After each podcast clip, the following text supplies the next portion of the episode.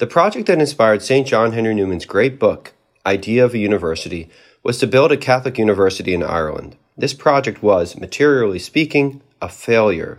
Despite Newman's efforts, the university didn't come to be.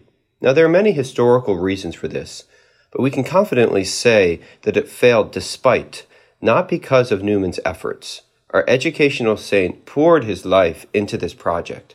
So, what do we make of this apparent failure? Newman has a beautiful prayer. It's called The Mission of My Life. And I think it can shed light on this apparent failure. Here's an excerpt, and I encourage you to find the whole thing. Again, it's called The Mission of My Life, and pray it in its entirety. So Newman prays, God has created me to do him some definite service. He has committed some work to me which he has not committed to another.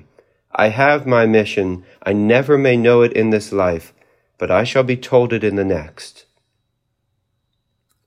Here's a brilliant theologian, scholar, poet, letter writer, philosopher, friend of the poor, and he could say that he may never know his mission in this life.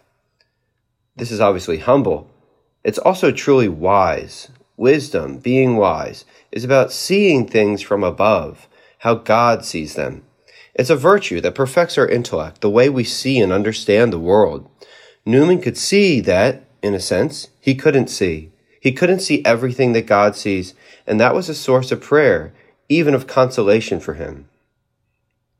I think the passage of time is another source of wisdom, which is a good reason to study history.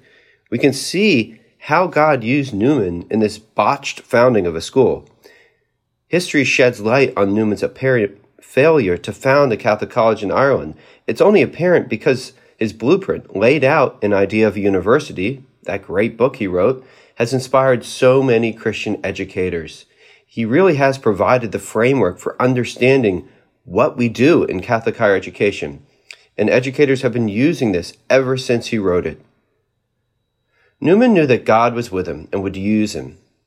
He knew he had a mission. He didn't know quite what it was, and he didn't really ask to see what it was. He didn't ask to see far.